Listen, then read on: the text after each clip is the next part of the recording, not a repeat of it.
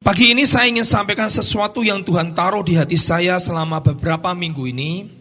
Seringkali kita ini sebagai anak Tuhan, kita tuh tidak kenal siapa kita di dalam Kristus.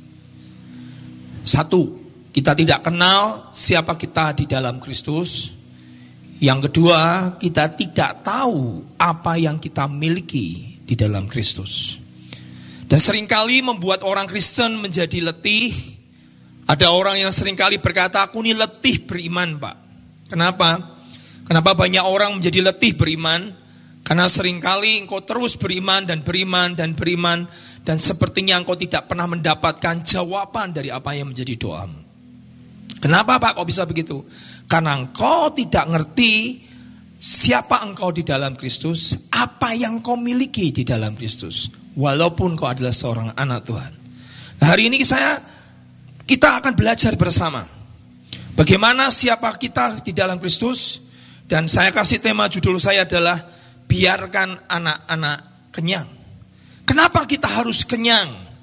Kenyang bukan berarti saya kaya raya, punya mobil banyak, rumah besar itu bukan. Banyak orang kaya tidak kenyang, banyak orang kaya dalamnya menderita. Tapi bukan berarti orang miskin juga tidak kenyang, Artinya apa? Kita hari ini mau kenyang dengan kebaikan Tuhan. Kita mau kenyang dengan namanya kemurahan Tuhan. Kita mau kenyang dengan namanya pengampunan Tuhan. Termasuk berkat Tuhan. Financial freedom. Kemerdekaan di dalam keuangan. Tadi malam saya ada Zoom bersama Bapak eh, bersama Ibu Deborah Kristanto. Beliau di Amerika. Dan saya disuruh ngajar tentang keuangan breakthrough dalam hal keuangan. Banyak orang Kristen termasuk hamba-hamba Tuhan. Mereka tidak kenyang dengan kebaikan namanya terobosan dalam hal keuangan. Padahal itu adalah milikmu. Padahal itu adalah jatahmu. Padahal itu adalah sesuatu yang Tuhan sediakan di alam surga sebagai seorang anak Allah. Nah sering kali kita nggak tahu. Tidak berarti bahwa kalau pendeta pasti dia akan kenyang dengan namanya financial breakthrough atau terobosan dalam hal keuangan. Tidak semua hamba Tuhan pernah lewat, oh, ngalami itu. Saya pernah cerita kepada saudara, almarhum Petrus Agung pernah undang saya jam 12 malam sebelum beliau meninggal. Hamba Tuhan satu, saya nggak akan perpanjang, harus diurapi. Yang membuat kau berbeda dengan hamba dengan hamba Tuhan yang lain pada saat kau diurapi. Tapi yang kedua yang sulit Hengki hamba Tuhan pendeta dan anak Tuhan, kamu harus merdeka masalah keuangan. Banyak orang tidak bisa merdeka, banyak orang tidak mengalami terobosan dalam hal keuangan. Kenapa? Akhirnya pelayanannya terhambat. Mau buat ini untuk Tuhan nggak bisa, mau buat itu nggak bisa, mau lakukan ini nggak bisa. Kenapa? Karena dia tidak kenyang dengan terobosan dalam hal keuangan. Dan tidak pendeta, tidak banyak pendeta yang mengalami terobosan dalam hal keuangan. Saya berdoa hari ini kita anak. Dan kita kenyang dengan namanya apa yang Tuhan sediakan di alam sorga. Kita lihat bersama di kitab Markus pasal 7 ayat yang ke-27 sampai 28. Pertama kali kata-kata biarkan anak kenyang itu muncul dan kuat.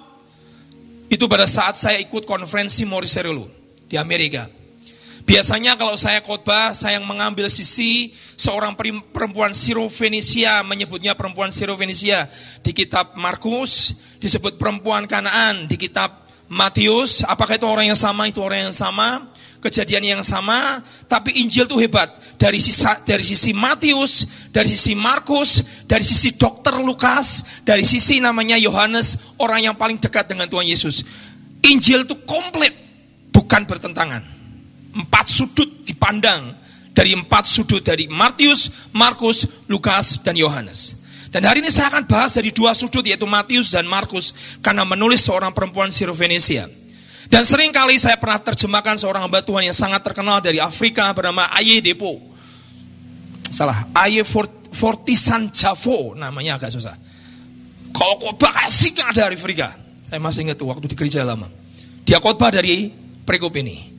Dia khotbah bagaimana seorang sisi, bagaimana seorang anjing, seorang anjing makan remah-remah yang jatuh dari meja tuannya. Saya juga khotbah yang sama, mengambil dari sisi worship menyembah. Kata penyembahan proskuneo muncul dari anjing yang menjilat tangan tuannya. Gak ada yang salah dengan itu. Tapi tiba-tiba pada saat di seminar, pada saat Morris Serlu sedang khotbah, dia hanya ucapkan satu kata ini dan dia tidak bahas. Dan dia ucapkan kata-kata ini, biarkan anak-anak kenyang. Dah selesai sudah. Gak ada penjelasan. Dan tiba-tiba kata ini muncul di hati saya dan di hidup saya beberapa waktu yang lalu. Biarkan anak kenyang. Oh, berarti dia ada sisi perspektif yang berbeda dari perikop yang sama. Kita lihat bersama-sama Markus 7 ayat 27 sampai 28. Lalu Yesus berkata kepadanya, biarkanlah anak-anak kenyang dahulu. Saudara ini anak, saya, saya teruskan dulu ayatnya. Sebab tidak patut mengambil roti yang disediakan bagi anak-anak dan melemparkannya kepada anjing. Dan firman berkata, tetapi perempuan itu menjawab benar Tuhan, tetapi anjing yang di bawah meja juga makan remah-remah yang dijatuhkan anak-anak. Saya ulang dari depan. Biarkan anak-anak kenyang dahulu. Saya tanya dengan saudara, saudara kenyang? Padahal Alkitab berkata, let the son, let the son and daughter of God atau children of God atau anak-anak Tuhan fed first, kenyang dulu.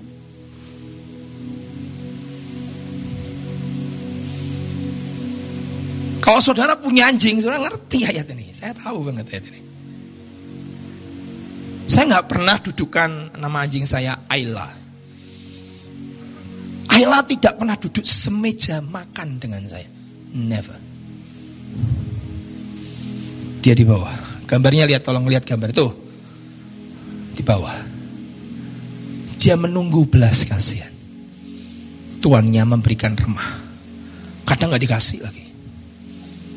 Anjing saya kadang nggak dikasih. Yang paling tidak mau ngasih adalah istri dan anak saya. Kalau saya nggak tega. Kalau sudah lihat sorotan matanya di bawah kaki saya, dia nggak pernah duduk semeja dengan saya. Di bawah dia menatap wajah saya. Dia memohon belas kasihan, minta makan. Bukan main course, bukan makanan utama.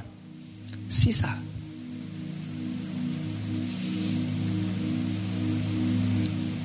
Pertanyaan saya, saudara anak atau saudara anjing? Oh pak, saya dikatai anjing. Enggak, enggak, enggak, enggak. Ini kita kembali ke firman. Karena Alkitab berkata sejak engkau terima Tuhan Yesus sebagai Tuhan dan Juru Selamat, barang siapa yang dipimpin roh Allah, dia adalah anak Allah. Dan pertanyaan saya kembali, biarkan anak-anak kenyang dulu, first, makan dulu, kenyang dulu, sisa baru anjing. Berapa banyak orang Kristen hari ini tidak bisa menikmati kebaikan Tuhan pengampunan Tuhan, kemurahan Tuhan, financial breakthrough, mujizat Tuhan, pengalaman pribadi dengan Tuhan, kenyang dengan pribadi, hadirat Tuhan. Kenapa? Karena dia tidak pernah ngerti posisinya, dia adalah seorang anak.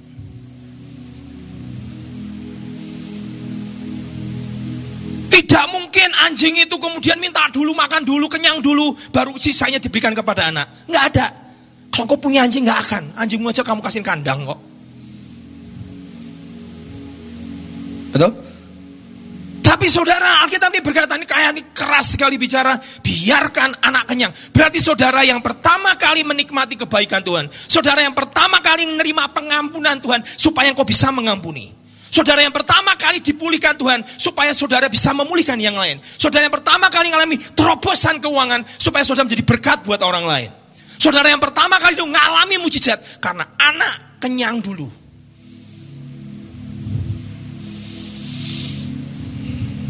Hari ini kok saya nggak ngalami pak Karena saudara tidak pernah tahu siapa engkau Dan apa yang kau miliki di dalam Kristus Lihat ayat berikutnya Biarkanlah anak kenyang dulu Sebab tidak patut Saya, saya, saya baca ayat nih Tiba-tiba Tuhan buka mata rohani saya berkata Sebab tidak patut, tidak pantas. Orang Jawa lebih enak, lebih dalam kata pantas. Sebab tidak pantas, bahasa Inggrisnya tidak proper, tidak benar, tidak right. Sebab tidak pantas ngambil roti yang disediakan buat anak. Roti yang disiapkan di meja buat anak. Roti ini dilemparkan ke anjing. Itu nggak pantas.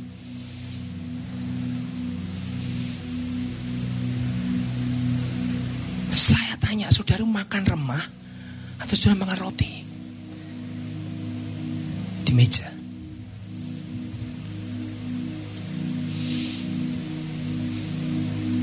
Saya ingin saudara lihat dari perspektif firman ini. Karena roti itu disiapkan buat, buat anak. Saya nggak pernah beli roti yang mahal. Saya siapkan buat anjing saya. Nggak ada. Betul nggak? Bapak Ibu benar nggak? Saudara pergi jauh-jauh beli roti yang mahal. Di kota Jakarta, di Surabaya. Beli mau roti yang terkenal. Oh kamu buat beli roti buat siapa? Buat anjing saya. Nggak ada. Gak ada cerita. Anjing cuma dog food. Anjing cuma dapat sisa-sisa. Nanti setelah anak saya kenyang, dia akan makan sisanya. Pertanyaan saya, saudara makan remah atau saudara makan roti? Kalau engkau makan roti, berarti engkau duduk semeja dengan Tuhan. Tapi kalau engkau makan remah, engkau di bawah meja. Gak ada anjing duduk di satu meja. Kita gala dinner dengan anjing saya. Gak ada. Orang Kristen tidak ngerti siapa dia di dalam Kristus. Kau anak, kau harus kenyang, kau semeja, kau makan bersama bapamu. Tidak pantas mengambil roti yang disediakan bagi anak, anak dan melemparkannya kepada anjing. Tapi perempuan ini hebat. Tetapi perempuan itu menjawab, benar Tuhan, anjing. Dia ngaku, memang dia betul. Sudah, kenapa kok sampai dia menyebut dirinya benar Tuhan anjing? Buat orang Yahudi hari ini, sampai hari ini yang terutama yang ortodoks, kita ini disebut bangsa Goyim. Yang tidak ada darah Yahudinya itu bangsa Goyim, bangsa kafir. Yang kepercayaan Yudaisme. Kamu ini bangsa Goyim, saya termasuk Goyim. Goyim itu anjing, kafir. Dan pada saat Tuhan berkata, aku nggak pantas lo ngasih roti yang aku siapkan untuk Israel. Karena Tuhan Yesus datang itu kepada umatnya 2000 tahun yang lalu. Tuhan Yesus tidak datang kepada gerejanya. Tuhan Yesus sebagai Mesias, dia datang kepada umatnya. Aku ini datang untuk ngasih roti kepada anak. Itu Israel. Dan roti yang aku siapkan ini tidak pantas kalau aku buang, aku lemparkan ke anjing. Karena kamu sebagai sebagai orang Yahudi, kamu bukan bangsa anak. Dan tiba-tiba sudah si wanita ini berkata, memang anjing kok Tuhan. Tuhan tuh selalu lihat kerendahan hati orang. Memang anjing kok. Benar kok anjing kok Tuhan. Dan aku tidak minta roti yang di atas meja. Enggak. Dia tahu diri banget. Memang nggak pantas kok Anjing itu nggak pantas makan roti meja. Kemarin kemarin anjing saya nyuri ayam istri saya di atas meja. Rak pantas. Sudah di, sudah di eman-eman, siapin untuk makan. Dia pergi ke dapur sebentar, ngambil nasi. Ayam yang sudah di eman-eman hilang. Husbi ngamuk loh kita barang kita dimakan anjing aja yang punya kita aja kita marah kok.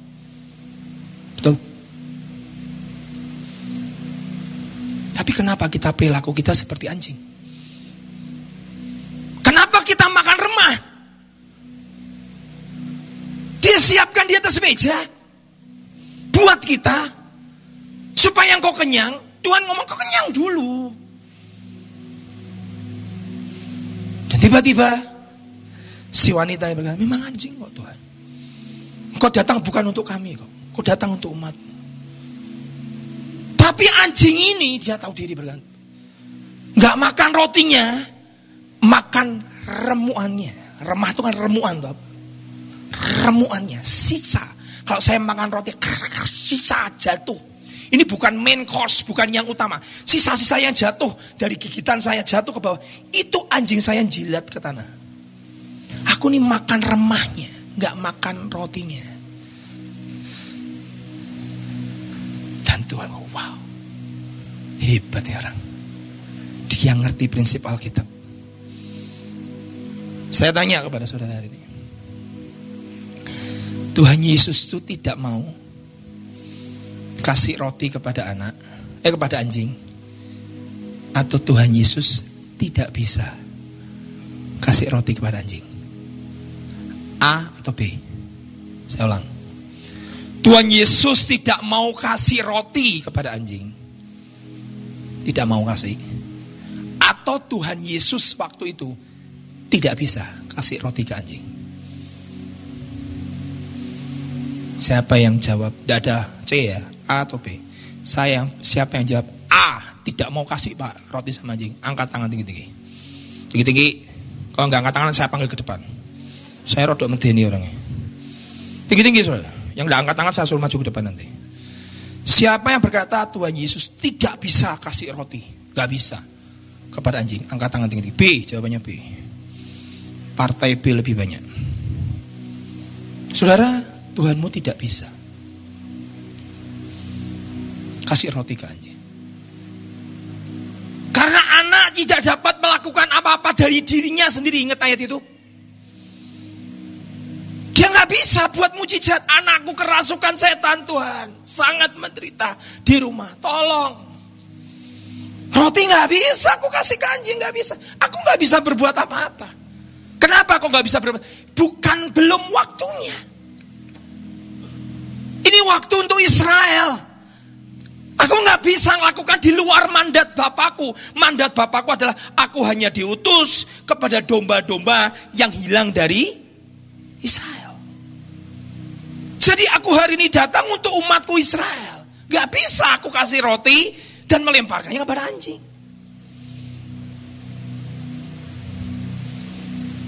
Tapi saudara lihat, wanita berkata, memang anjing nggak apa-apa Tuhan. Makan nggak roti nggak apa-apa, nggak apa-apa, remah. Sudah ngerti? Padahal surganya tertutup. Kenapa? Karena Tuhan Yesus belum mati, sebelum disalib, belum ditombak ini lambungnya. Kapan gereja lahir? Sudah tahu, pengen tahu lahirnya gereja? Gereja lahir itu pada saat Tuhan Yesus ditombak lambungnya. Itu gereja lahir. Dia kalau mau bisa menjelaskan kepada wanita ini, dia akan berkata begini.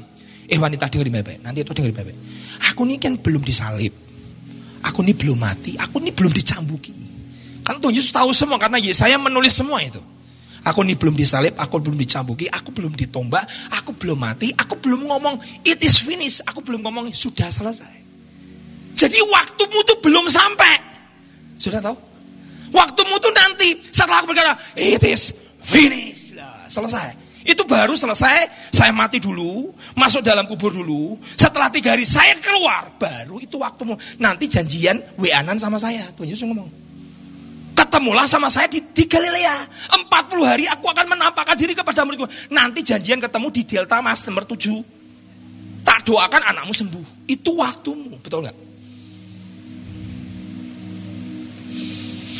Karena aku datang kepada umat, kepada domba Israel yang terhilang. Aku belum datang kepada gereja. Nanti, setelah kebangkitan baru boleh. Tapi saudara lihat, surga yang tertutup bisa terbuka gara-gara sebuah iman. Memang anjing ini makan remanya langsung surga respon. Buka semua. Dan Tuhan kata di kitab Markus, karena kata-katamu, karena kata-katamu, surga buka. Padahal belum waktunya terima mujizat. Belum waktunya dia terima keselamatan. Tiba-tiba dia mendahului. Dia makan dulu. Dia kenyang Hari ini siapa saudara di dalam Kristus? Saya mau ngomong kok anak. Anak kenyang dulu. Anak terima pengampunan dulu. Anak terima kebaikan Tuhan dulu. Anak berat terima financial freedom dulu. Anak terima kemurahan dulu. Anak terima namanya berkat Tuhan dulu. Anak terima namanya pribadi Tuhan dulu. Duduk makan semeja dulu. Baru sisa untuk anjing. Engkau anak. Teruskan. Tiba-tiba Tuhan ngajari saya waktu kemarin kami buat BWK di Purwokerto. Terus Tuhan ngomong gini, kamu tahu nggak? Ada anak tidak ngerti posisinya. Mana Tuhan? Alkitabnya di mana? Lukas 15 31. Wah, saya wah benar betul betul betul. Terima kasih Tuhan. Lukas 15 31. Ya. Ayahnya kepadanya. Yang yang sulung. Ini tentang cerita anak bungsu yang menghabiskan harta orang tuanya. Dihabiskan pesta pora pesta pora di negeri nun jauh di sana dan melacur dan habis. Setelah hartanya dia minta warisan kepada bapaknya dihabiskan oleh yang bungsu. Dihabiskan untuk pesta pora dan melacur dan habis semua. Saya ingat baik-baik dosa itu selalu mengandung akibat jadi kalau engkau berbuat dosa, kemarin saya khotbah tadi malam di tempatnya Zoom. Saya berkata ini, dosa itu kalau kepercayaan orang Yahudi adalah engkau sedang tanda tangan surat utang. Saya baru nggak, oh orang kalau berbuat dosa itu sedang tanda tangan buat surat utang. Makanya kitab Daniel berkata, pada saat engkau memberikan sedekah kepada orang miskin, engkau sedang merobek-robek surat hutangmu. Daniel yang ngomong. Tapi kalau engkau percaya Tuhan Yesus di kitab Kolose berkata, dia yang meniadakan semua surat hutangmu di atas kayu salib. Oke, jelas ya. Nah, anak bungsu ini ngerti posisinya sebagai anak. Papa minta warta harta warisan, dia terima. Dihabiskan, dia melacur, dia pesta pora, dosa selalu berakibat. Berakibatnya apa pak? Habis-habisan, melarat di negeri orang, dan dosa kalau engkau nggak bertobat, engkau akan diakhiri di mana? Di kandang babi. Kita yang nulis. Dan di kandang babi itu baru engkau sadar, aku bersursa kepada surga dan kepada Bapa. Dan tiba-tiba engkau makan ampasnya babi aja nggak dikasih. Dan dia ingat, wah di orang upahan bapakku aja di rumah makannya enak. Walaupun makanan sisa daripada anak-anak raja, tapi minimal tuh aku orang upahan bapakku tuh makannya enak. Kenapa aku makan ampas babi aja nggak dikasih? bau babi. Tapi untungnya orang ini bertobat. Pada saat dia bertobat, dia terima namanya main course. Dia terima namanya jatahnya. Bapaknya berkata, hari ini anakku yang hilang telah hidup kembali. Sudah tahu apa yang dilakukan? Dipestakan. Betul kita, betul ya. Nah, tiba-tiba ya tadi muncul. Lukas 15, 31. Kata ayahnya kepada anaknya yang sulung. Anakku, engkau selalu bersama-sama dengan aku. Dan segala kepunyaanku, punyaanku adalah punyaanmu. Banyak orang Kristen nggak tahu. Bapak ini bicara siapa? Bapak di surga. Pada saat dia bapak yang berkata, lo yang aku punya kan punyamu toh nak. Warisan rumah, mobil, semua kan punyamu. Pakailah. Tidak pernah kan anak saudara datang kepada saudara, aku berdoa kepada Bapak, minta aku tolong pinjam kunci mobil supaya aku bisa naik mobil. Enggak ada. Anak engkau nikmati apa pun yang Bapakmu miliki. Saudara pertanyaan saya, engkau nikmati All I have is yours. Yang aku punya milikmu. Dan si sulung itu marah. Dan dia berkata, bertahun-tahun aku melayani Bapak dan aku tidak pernah melanggar perintah Bapak. Makan kambing batibul tegal aja nggak pernah. Ayat yang ngomong. Adik habis menghabiskan harta, pulang pestakan bukan cuma batibul, dipestakan lembu tambun dan bersukaria dengan teman-temannya. Bapak ibu bingung, loh kamu tuh lucu. Selama ini engkau hidup dengan aku, tapi engkau tidak pernah nikmati kebaikanku. Selama ini engkau hidup dengan aku, kau tidak pernah kenyang makan dari mejaku. Selama ini engkau hidup sebagai anakku, kau tidak pernah menikmati mujizatku. Selama ini engkau jadi anakku, kau tidak pernah menerima namanya kemurahanku ada anak yang terhilang di rumah bapaknya. Pertanyaan saya, saudara terhilang di rumah bapakmu.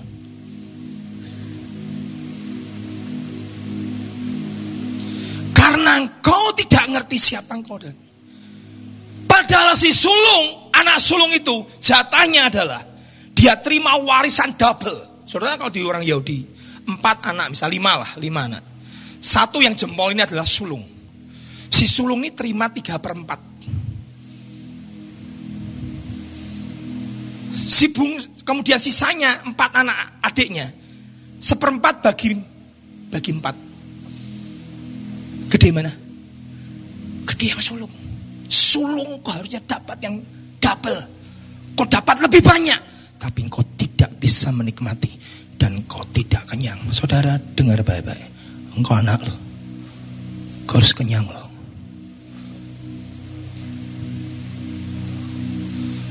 Nanti kalau pulang ke surga jangan marah-marah. Kok aku nggak bisa menikmati kebaikan Tuhan? Salahmu. apa yang aku miliki Bapak berkata, it's yours. Punyamu. Teruskan ayat berikutnya. Saya kasih kesaksian dulu. Tuhan ngasih ajaran ilustrasi ini bagus sekali berkata ini. Ada seorang bapak yang kaya. Gak tahu ini diambil dari cerita kisah nyata atau apa. Kayanya luar biasa. Dan anaknya tahu bahwa bapaknya ini sangat kaya, sangat sanggup memberikan dia mobil Ferrari. Dan hari itu anaknya berkata kepada Pah, nanti di hari ulang tahunku tolong aku beri Ferrari. Bapaknya hanya tersenyum. Oke. Pokoknya papa bisa belikan aku Ferrari. Kalau dia bisa belikan Ferrari, berarti bapak ini kaya raya sekali. Menjelang hari ulang tahun daripada anaknya ini, karena ini anaknya satu-satunya, bapaknya bawa sebuah kotak.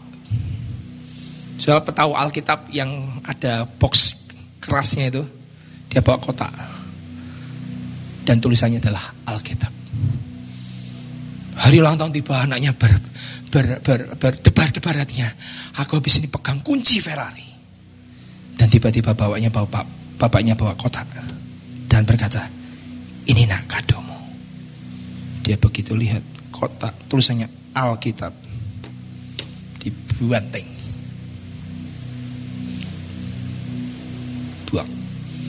Papa kau berjanji kau tidak tepati.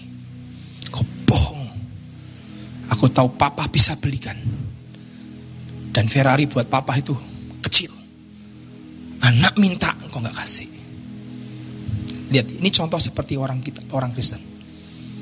Aku minta seperti yang aku mau, kau nggak kasih. Marah, kecewa. Dia tidak izinkan papahnya memberikan penjelasan kepada anak ini tunggu nak. Nak, gak ada papa-papahan, gak ada anak-anakan. Mulai hari ini aku keluar dari rumah. Papa bohong. Kecewanya luar biasa. Dan dia ngucap depan papanya, lihat, aku buktikan bahwa aku bisa berdiri dan lebih kaya dari papa dengan kekuatanku sendiri.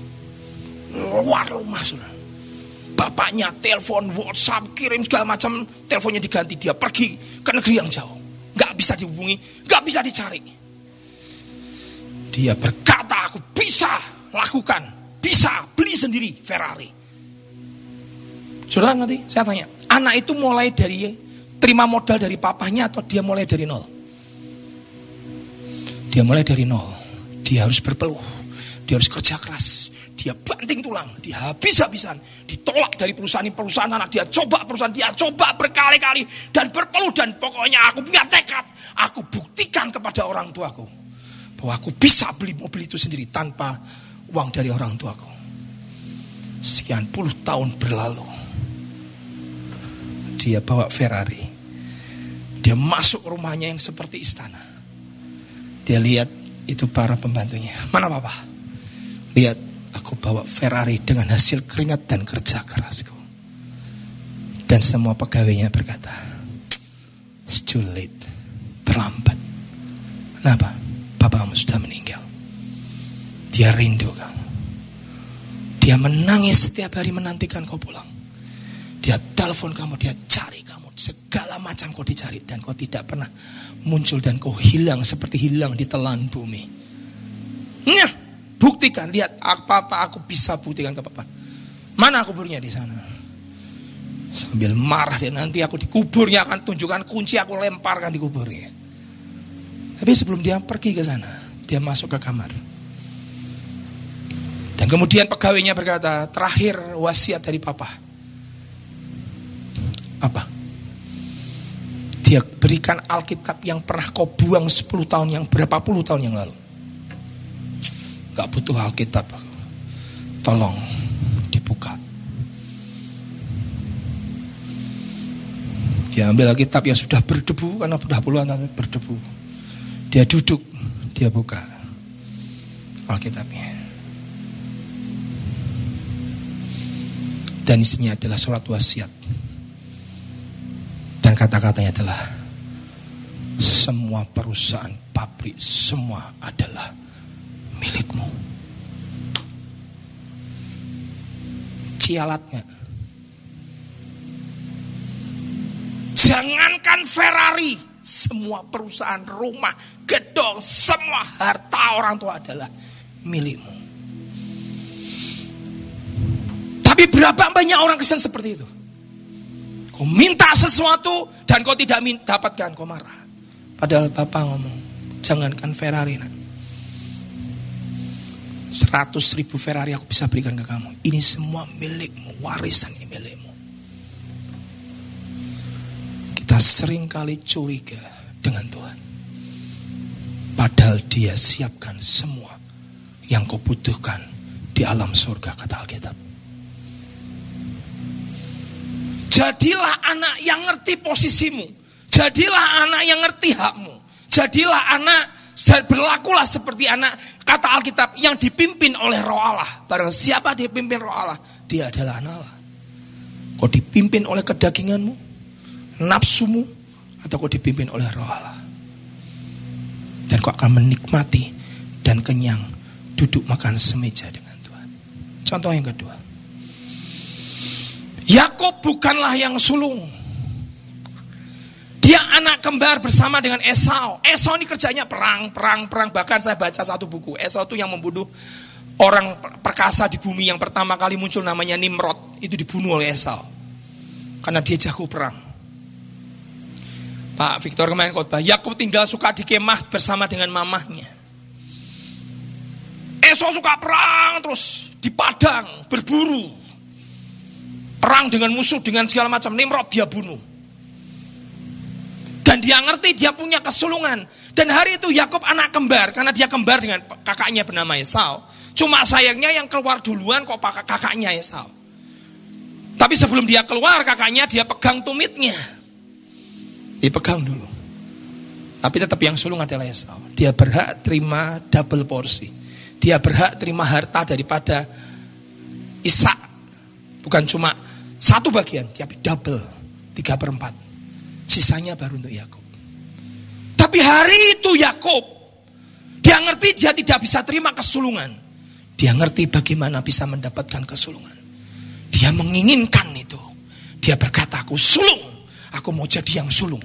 Karena orang anak sulung itu adalah Alkitab yang ngomong. Anak sulung laki itu milik Tuhan. Saudara kalau punya anak sulung laki itu milik Tuhan. Milik Tuhan. Enak. Jadi miliknya Tuhan. Dia jual kacang merah. Buat apa? Kamu kan habis perang, capek. Makan kacang merah. Boleh.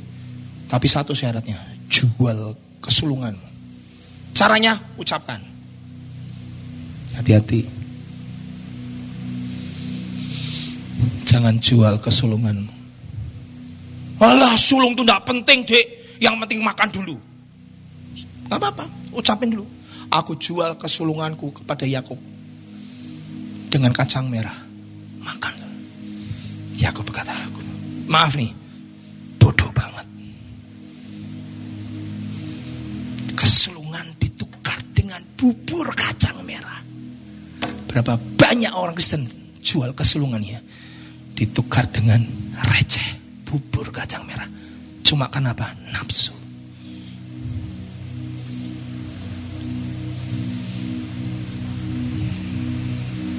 Saatnya terima berkat. Yakub berkata, aku harus tipu bapakku. Dan dia terima berkat. Saudara, Alkitab berkata, Esau di kitab Ibrani berkata, menangis bercucuran air mata untuk mendapatkan kesulungannya. Dan dia tidak dapat. Hari ini, saudara tahu, kalau saudara pergi ke Petra, pergi ke Israel, lewat Jordan, terus dibawa ke tempat namanya Petra. Gunung-gunung yang tinggi merah-merah, nggak pernah ke sana sekali. Itu tempat kediamannya Esau. Dia hidup dengan pedang, dia hidup dengan busur, dia hidup dengan kekuatannya. Tapi Yakub hidup karena berkat beda. Saudara mau pakai peluh atau blessing? Anak bapakmu punya milikmu nak. Kau nggak perlu mulai dari nol sampai habis-habisan dan semuanya untuk dapatkan Ferrari. Cerita tadi ingat? All I have is yours. Semua bukan cuma Ferrari nak, semua pabrik, semua milikmu. Tapi ketahuilah hakmu. Dan Alkitab cuma berkata, anak yang sudah dewasa, dia berhak terima waris. Dewasa enggak saudara? Kalau engkau tidak dewasa, Tuhan tidak akan pernah berikan warisan dalam hidup. Selama engkau masih anak-anak, Kau hanya makan makanan anak-anak. Tapi kalau engkau dewasa, kau terima dan Alkitab berkata, anak dewasa, kenyang dulu. Kau kenyang dulu. Teruskan ayatnya. Yohanes kita lihat bersama-sama di kitab Matius pasal 15 ayat 21 sampai 28. Matius Saya pernah saudara, saya pernah melayani orang kerasukan setan di satu sekolah. Semua kerasukan saya pernah cerita lah, saya nggak mau ulang lagi. Tapi saya nggak pernah dengar, itu saya satu-satu sekolah itu kerasukan karena dia pulang camp, satu dirasuk kemudian nular, nular, nular, nular, nular, nular, dan akhirnya gurunya bingung, dia telepon saya, saya pergi ke sekolah itu, saya doakan anak yang kerasukan setan satu sekolah. Dari kelas demi kelas, demi kelas, demi kelas. Saya harus hadir ke sana, tapi saya nggak pernah dengar hamba Tuhan doakan kerasukan setan gini caranya. Kerasukannya di mana? Di rumah. Kemudian ngomong gini, karena kata-katamu. Bam, setannya pergi. Saya nggak pernah dengar. Tuhan Yesus gitu kan? Benar nggak? Ibu, karena kata-katamu. Besar imanmu. Anaknya kerasukan setan. Bam, sembuh. Saya nggak pernah dengar. Pendetanya harus datang ke dulu ke sana, ambil minyak dulu, diunyak-uyak dulu, udah didindai dulu, berjam-jam, tidak barbar, ditekak, dulu. Setannya biar keluar, setannya biar keluar. Saya nggak pernah dengar seperti Tuhan Yesus. Datang ke rumah, karena kata-katamu, bam, sembuh. Saya nggak pernah dengar. Hanya Tuhan Yesus yang lakukan. Padahal kita bisa lakukan perkara yang lebih besar dari Tuhan kita. Nah sekarang lihat. Matius 15 ayat 21 sampai 28. Perikop yang sama, tapi kejadiannya dari perspektif yang lain. Pada saat perempuan itu berteriak-teriak minta tolong anaknya disembuhkan dari kerasukan setan. Itu bukan Tuhan tolong sembuhkan anakku. Enggak loh. Ini teriak-teriak. Saya memang tidak kutip ayat semuanya. Tapi ini teriak-teriak sampai membuat sekitarnya tuh heboh dan rame dan geger. Sampai mereka, Tuhan ini resek banget nih perempuan wanita. Suruh pergi gitu loh. Ngikuti kita dari tadi teriak-teriak terus. Doanya tuh kalau pagi jam 2 jam 3 teriak-teriak terus. Bribeni ke tonggo nih. Pernah dengar gitu? Satam kan bigalak biasanya. Suruh pergi gitu loh. Dan Alkitab berkata, dia datang dengan teriak-teriak ayat 23 pasal 15 ayat 21 sampai 28 ayat 23. Tetapi Yesus sama sekali tidak menjawab. Dia teriak, dia teriak-teriak Tuhan, Tuhan, Tuhan, tolong, sembuhkan, sembuhkan, teriak-teriak. Dia dijawab. Diam. Saudara datang ke saya, Pak Hengki tolong doakan. Coba perasaan gimana? Pak, tolong doakan. Pak, tolong doakan. Sombong pasti gitu, betul nggak? Yesus, Tuhan tolong, belas kasihanmu. Karena tetapi Yesus sama sekali tidak menjawabnya. Lalu murid-muridnya datang dan meminta kepadanya, Tuhan, Suruh ia pergi, ia mengikuti kita dengan berteriak-teriak, betul kan? Lihat, jawab Yesus, aku diutus hanya kepada domba-domba yang hilang dari masa. Aku datang kepada umatku, Yahudi. Domba yang hilang dari Israel. Dan kemudian ia berkata, ya tidak pantas lempar. Kemudian ini berkata, kata perempuan benar Tuhan. Lihat ayat berikutnya. Tetapi perempuan itu mendekat, menyembah, sambil berkata Tuhan, tolonglah aku. Jadi walaupun sudah diusir, Tuhan diam, tidak menjawab, dia tetap mendekat, dia berlutut, kneeling, dia menyembah, and keep praying. Saudara kalau kau datang kepada Tuhan, kau harus ditolak apa pun kau tetap mendekat, engkau berlutut menyembah, engkau menyembah, worship Him, and keep praying. Kalau engkau mau dapat jawaban dari doamu, apa yang kau minta, engkau harus tetap persisten ketuk. Kalau walaupun pintu tidak dibuka. Tetap cari sampai engkau dapat. Tetap minta walaupun kau seperti yang nggak dijawab doamu. Kalau engkau punya sikap hati seperti itu, Alkitab berkata, dia datang tetap datang, dia tetap mendekat, dia kemudian berlutut, kemudian dia menyembah, kemudian dia terus berdoa dan berkata, Lord help me, tolong please. Dan Alkitab berkata, tetapi Yesus menjawab, tidak patut mengambil roti yang disediakan buat anak dan melempar kepada anjing. Dan orang ini berkata, kata perempuan, benar Tuhan namun anjing ini makan remah-remah.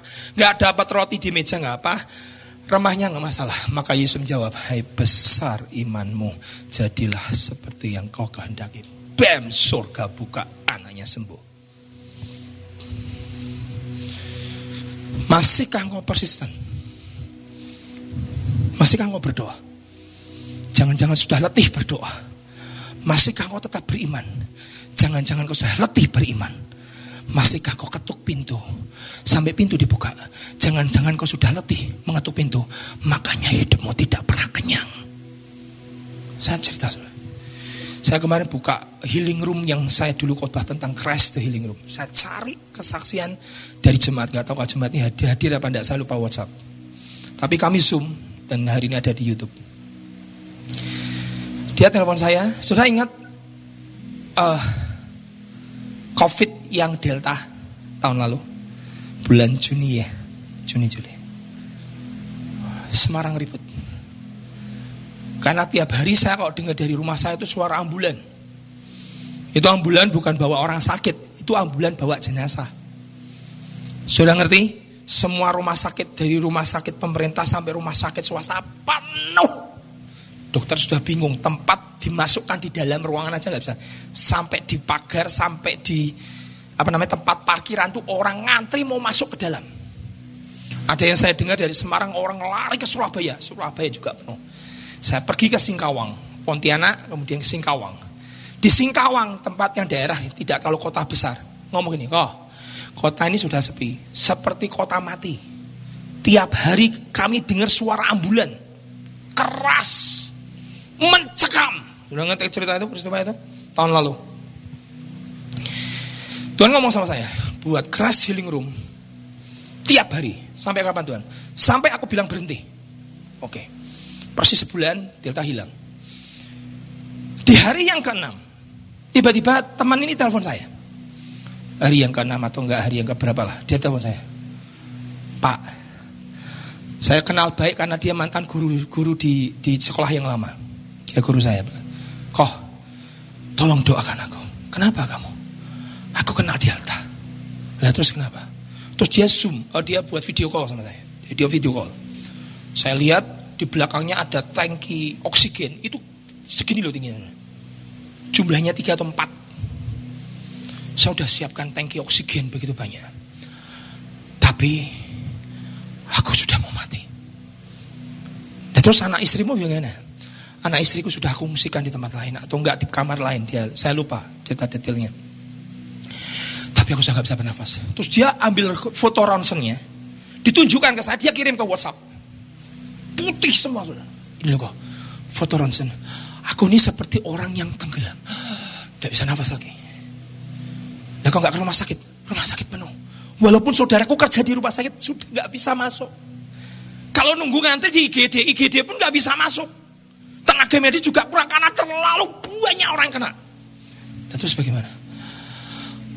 Doakan aku. Saya doa. Gak terjadi apa-apa. Saya doa.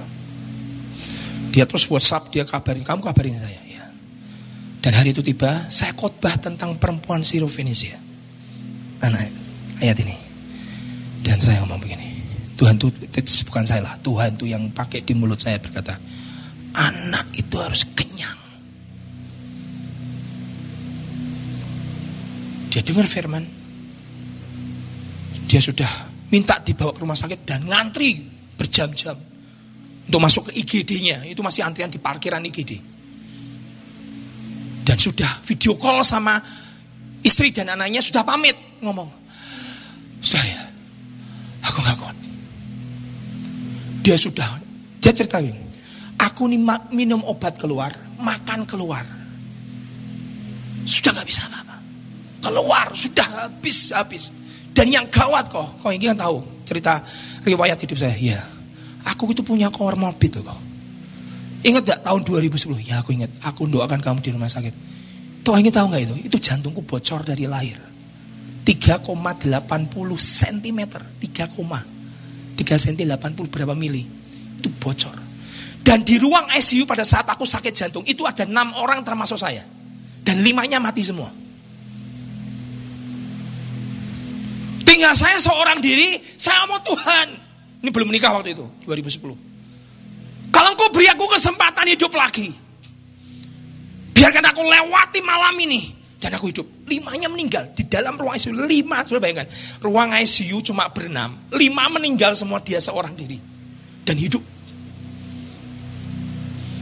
Dan dia hidup. Gara-gara doanya dia hidup.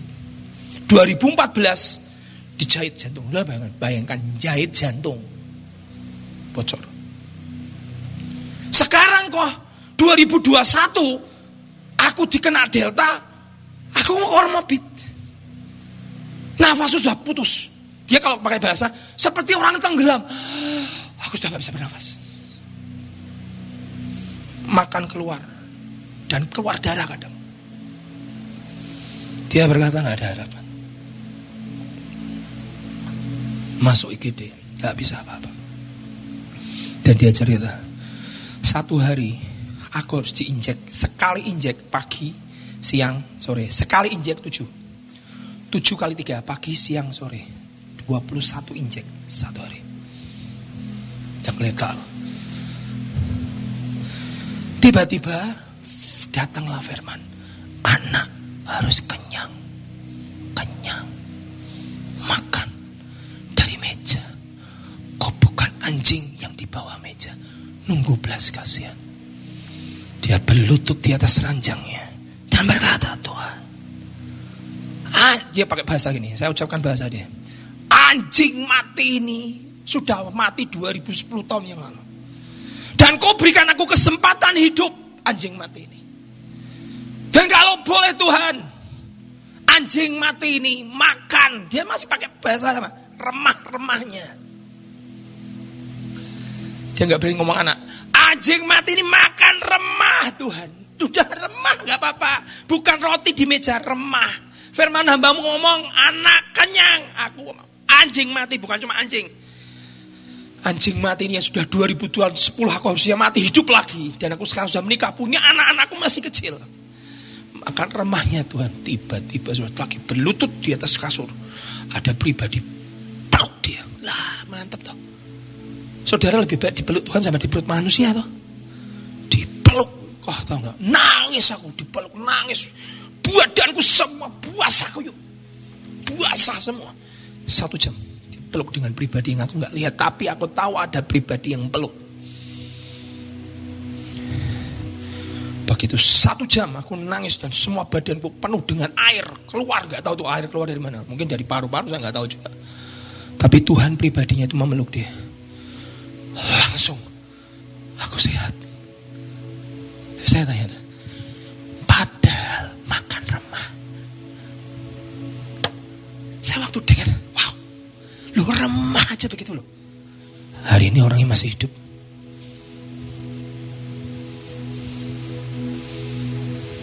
Apalagi anak makan roti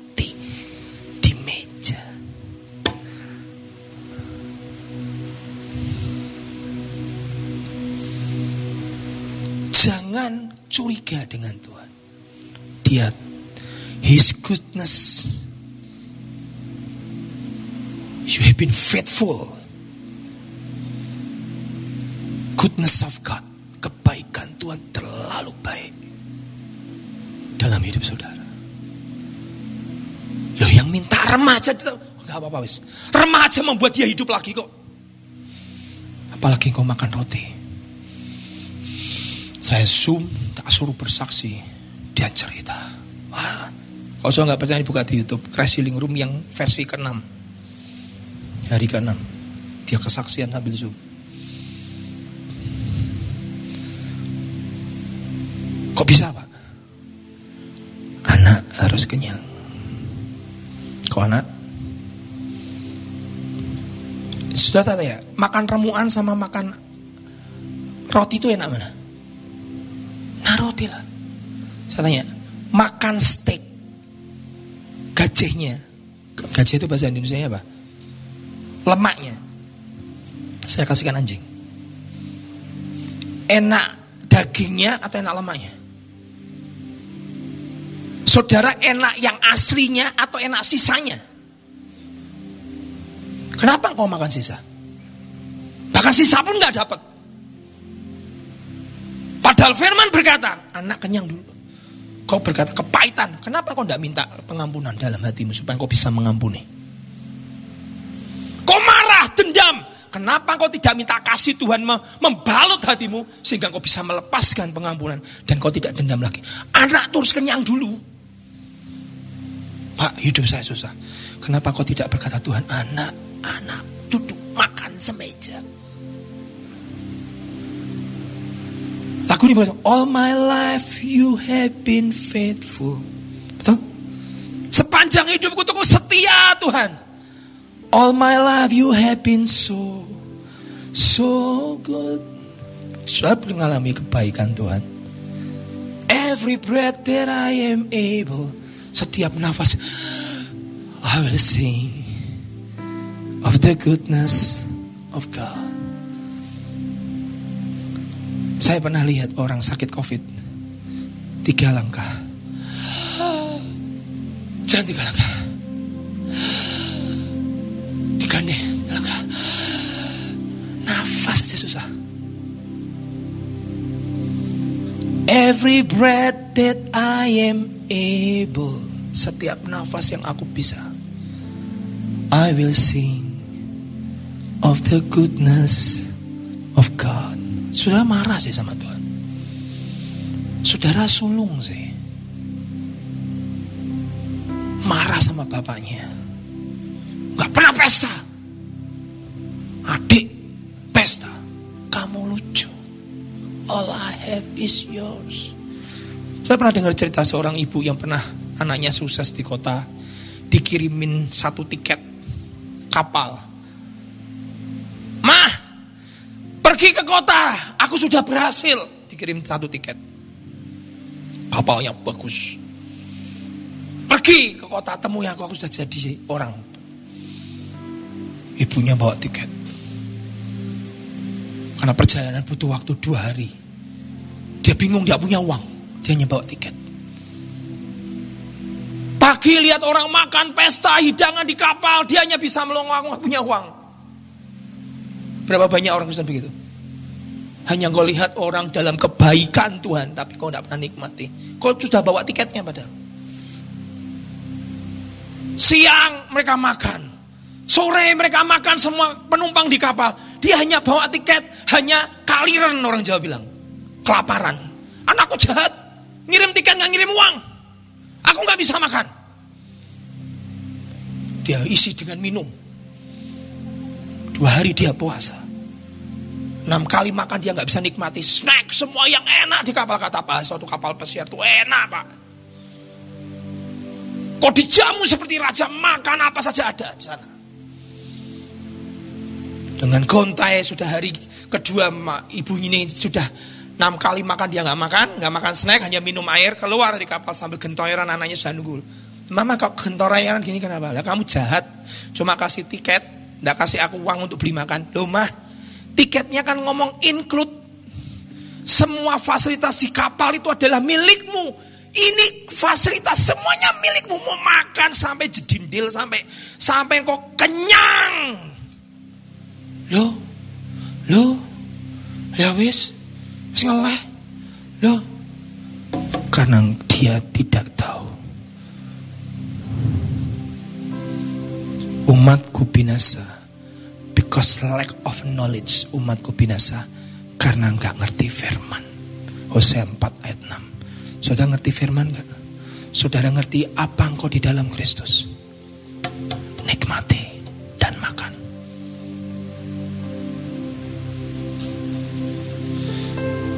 Dalam hidup ini, Tuhan tidak akan bisa disalahkan. Dia berkata, All I have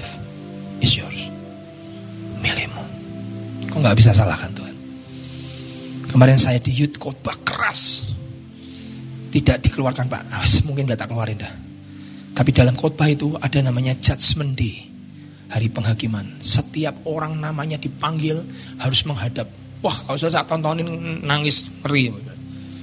Saya pakai silbet semua. Setiap orang ini yang orang yang terakhir dihakimi adalah pendetanya. Pendetanya dengan bangga berkata, nah kalau aku sih masih masuk surga. Tiga jemaatnya, satunya pendoa, satunya guru sekolah minggu, satunya siapa nggak masuk surga semua. Pendetanya datang, Pak. Dia berpikir aku pasti masuk surga. Begitu dia menghadap, dia ngomong, kenapa kamu tidak pernah ngajarkan tentang namanya penghakiman, hukuman dan murka Tuhan? Kau yang ngajarkan baik, baik, baik Tuhan yang baik. Karena kau ngajar, terpanggil untuk mengajarkan tentang anugerah Tuhan. Tidak, Kau harus bicara dosa adalah dosa. Kau harus bicara kemurahan Tuhan adalah kemurahan Tuhan. Dia Tuhan seperti dua sisi mata uang. Ada baik, tapi ada murka. Dia Tuhan yang adil. Tapi kan aku nggak tahu. Siapa bilang kamu nggak tahu? Sudah tahu yang sama cetakan ini. Aku kan nggak tahu kalau ternyata kau bantang anugerah atau nggak boleh. Kamu sudah diperingatkan. Dia tanya, kapan Tuhan meringatkan saya?